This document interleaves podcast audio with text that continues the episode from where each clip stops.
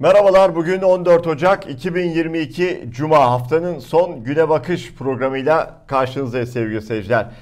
Cumhurbaşkanı Erdoğan'a baktığınızda bu aralar biraz gergin. Neden gergin? Karşısında bir rakip bulamıyor şu anda. Bir aday bulamıyor. Evet ortada bir seçim yok. Evet erken seçim yok diyor ama somut olarak muhalefetin karşısına bir isim çıkarmamasından da belli ki rahatsız. Neden? Çünkü karşısında bir isim olsa hem kendisi hem kurmayları hem partisi hem kontrolündeki medyayla haliyle o isme saldıracaklar. O ismi yıpratmak için ellerinden geleni yapacaklar. Şu anda öyle bir rakip bulamayınca da tabii böyle havanda su dö- dövmeye filan benziyor olay. Peki muhalefet bunu bilerek mi yapıyor? Yani bu bir strateji mi? Yoksa gerçekten onlar da bir aday bulamadılar mı? Henüz bunu bilemiyoruz. Buna dair herhangi bir şey söyleyemeyiz. CHP lideri Erdoğan'a meydan okudu. Bu konu ona da soruldu. Biraz sonra o açıklamayı ekranlarınıza getireceğiz ama isterseniz Cumhur İttifakı'na dair çarpıcı bir iddia var. Önce onunla başlayalım. Cumhuriyet Halk Partisi Konya Milletvekili Abdülatif Şener, TV5'te ekrana gelen 4. Güç programına konuk oldu. Cumhur İttifakı'nın yakında bölüneceğini söyleyen Şener, ben Milliyetçi Hareket Partisi'nin önümüzdeki seçimlerde AK Parti ve Cumhur İttifakı'nın yanında duracağını düşünmüyorum. Seçim ortamında Cumhur İttifakı'nın sürdürülemeyeceği kanaatindeyim dedi. Şener'e göre MHP son dakikada bir iyilik yapacak. Son dakikada bir iyilik yapacak demiş. Tabi o iyilik Erdoğan'a olmayacak haliyle. Yapar mı yapmaz mı bilmiyoruz ama tabi Abdülatif Şener biliyorsunuz eski AKP'li aynı zamanda. Şimdi CHP milletvekili haliyle iktidar partisini de çok yakından tanıyan bir isim. Erdoğan'ı çok yakından tanıyan, bugün AKP içerisindeki e, birçok vekili, bakanı da yakından tanıyan, partiyi bilen bir isim. Böyle bir iddiada bulunuyor. Bakalım ne olacak? Programın başında açarken de söylemiştim. CHP lideri Kemal Kılıçdaroğlu Erdoğan'a bakın nasıl meydan okudu. Beni hedef alıyorsan senin istediğin televizyon kanalında benimle tartışma yürekliliğini göstereceksin. Cesur olacaksın. Niye korkak oluyorsun? Benden uzak beni eleştiriyorsun. Çıkarsın karşıma iki uygar insan gibi tartışırız. Bütün vatandaşlar izlerler. Hem benden çekiniyor, arkaya dolanıyor, arkadan bir sürü laf ediyor. Çık karşıma kardeşim. Çık karşıma otur. Beraber tartışalım. Adaylarını çıkaramıyorlar. Ben adayım benim karşıma çıkamıyorlar diye adayınızı belirlemediğiniz için eleştirilerde oldu. Ona ne söylersiniz? Gayet güzel seçim tarihini belirlesin biz adayımızı belirleyeceğiz. Hem seçim tarihini belirlemiyor hem kalkmış adayınız kim? E, adayımızın kim olduğunu açıklamamız için ben erken seçim istiyorum sandığı getiriyorum demesini bekliyoruz.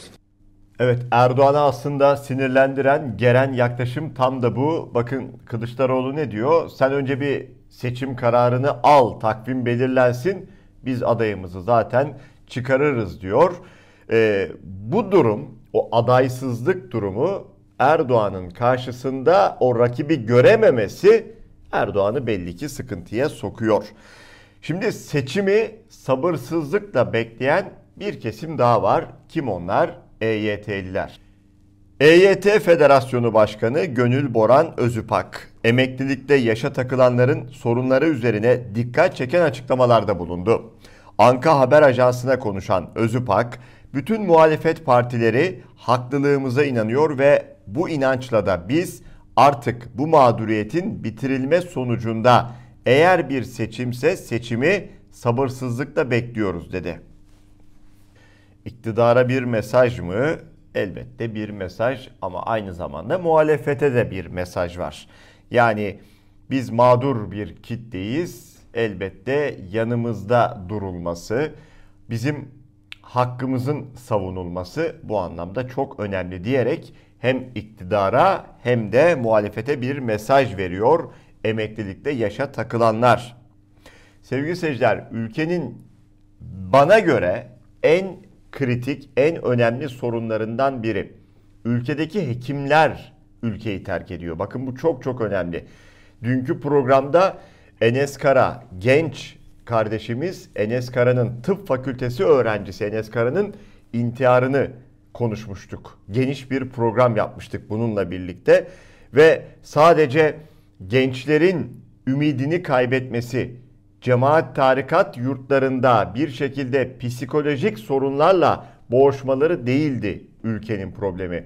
Ülkede yetişmiş, iş güç sahibi olmuş, üniversiteyi bitirmiş, meslek sahibi olmuş insanlar da ülkelerini, kendi ülkelerini terk etme kararı alıyorlar. Bu zor bir karardır ama bunu yapmak zorunda kalıyorlar sevgili seyirciler. Türk Tabipleri Birliği Başkanı Şebnem Korur Fincancı, CHP ve HDP'li milletvekilleriyle birlikte Türkiye Büyük Millet Meclisi'nde basın toplantısı düzenledi. Fincancı, hekimlerimizi yitiriyoruz. Kamuda artık çalışamaz hale geldiler. Aldıkları ücretler açlık sınırına dayandı diye konuştu. Bakın son 10 yılda 5500 hekim yurt dışına göç etmiş. Bu gerçekten Türkiye açısından korkunç bir tablo. Dedik ya ayrıcalıklı bir kesim, korunup kollanan bir kesim. İktidar ve ondan nemalananlar sevgili seyirciler. Geriye kalan insanlar istediklerini yapsınlar, başarılı olsunlar. İktidar arkalarında olmadığında, bir kart vizit uzatamadıklarında, herhangi bir AKP teşkilatından bir yakını olmayınca yani sözüm ona sahipsiz kaldıklarında bakın başlarına ne geliyor. Türkiye birincisi dahi olsanız AKP'den torpilli değilseniz sevgili seyirciler atanamıyorsunuz. Tokat'ın Zile ilçesinde yaşayan bir çocuk annesi Elif Burcu Açık Gözde o mağdurlardan biri. KPSS sınavında kendi alanında Türkiye birincisi olmasına rağmen hiçbir yere atanamadı. Evet bu adaletsizlik de aslında insanların umudunu kırıyor geleceğe dair. Ben artık daha ne yapayım diyor insanlar. Çalışıyor, didiniyor. Bir şekilde bu ekonomik sıkıntılar altında kiminin çocuğu var. Kimi bir yuva kuracak. Elinden gelen her şeyi yapıyor. Sonuç da alıyor. Başarılı oluyor. Sınavlarda dereceye giriyorlar. Ama görüyorsunuz hiçbir yere atanamıyorlar. Ümit mi kalır böyle bir tabloda sevgili seyirciler? Evet Enes Kara'nın intiharı meclis gündeminde. Tarikat veya cemaatlerin kontrolündeki özel yurtlara ilişkin HDP'nin verdiği soru önergesi AKP ve MHP oylarıyla reddedildi. Sevgili seyirciler bu AKP ve MHP'nin oylarıyla reddedildi cümlesini o kadar sık duyuyoruz ki muhalefet bir soru önergesi veriyor ve bu aslında verilen soru önergesi toplumu ilgilendiriyor. Belli ki bir rahatsızlık var. Bakın burada bir gencin intiharı var. Bu tek bir olay değil. Bugüne kadar gelmiş bunun onlarca yüzlerce örneği var.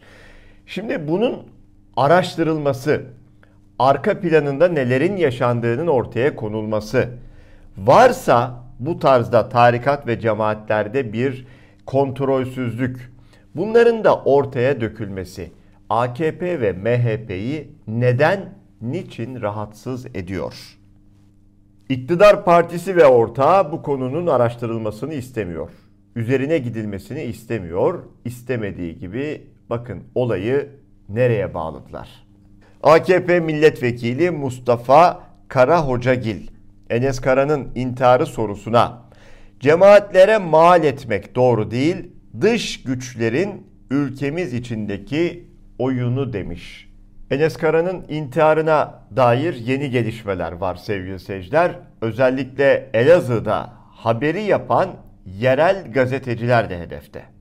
Enes Kara'nın intiharı sonrası Elazığ'da gazeteciler ve öğrenciler baskı altına alınmaya çalışılıyor.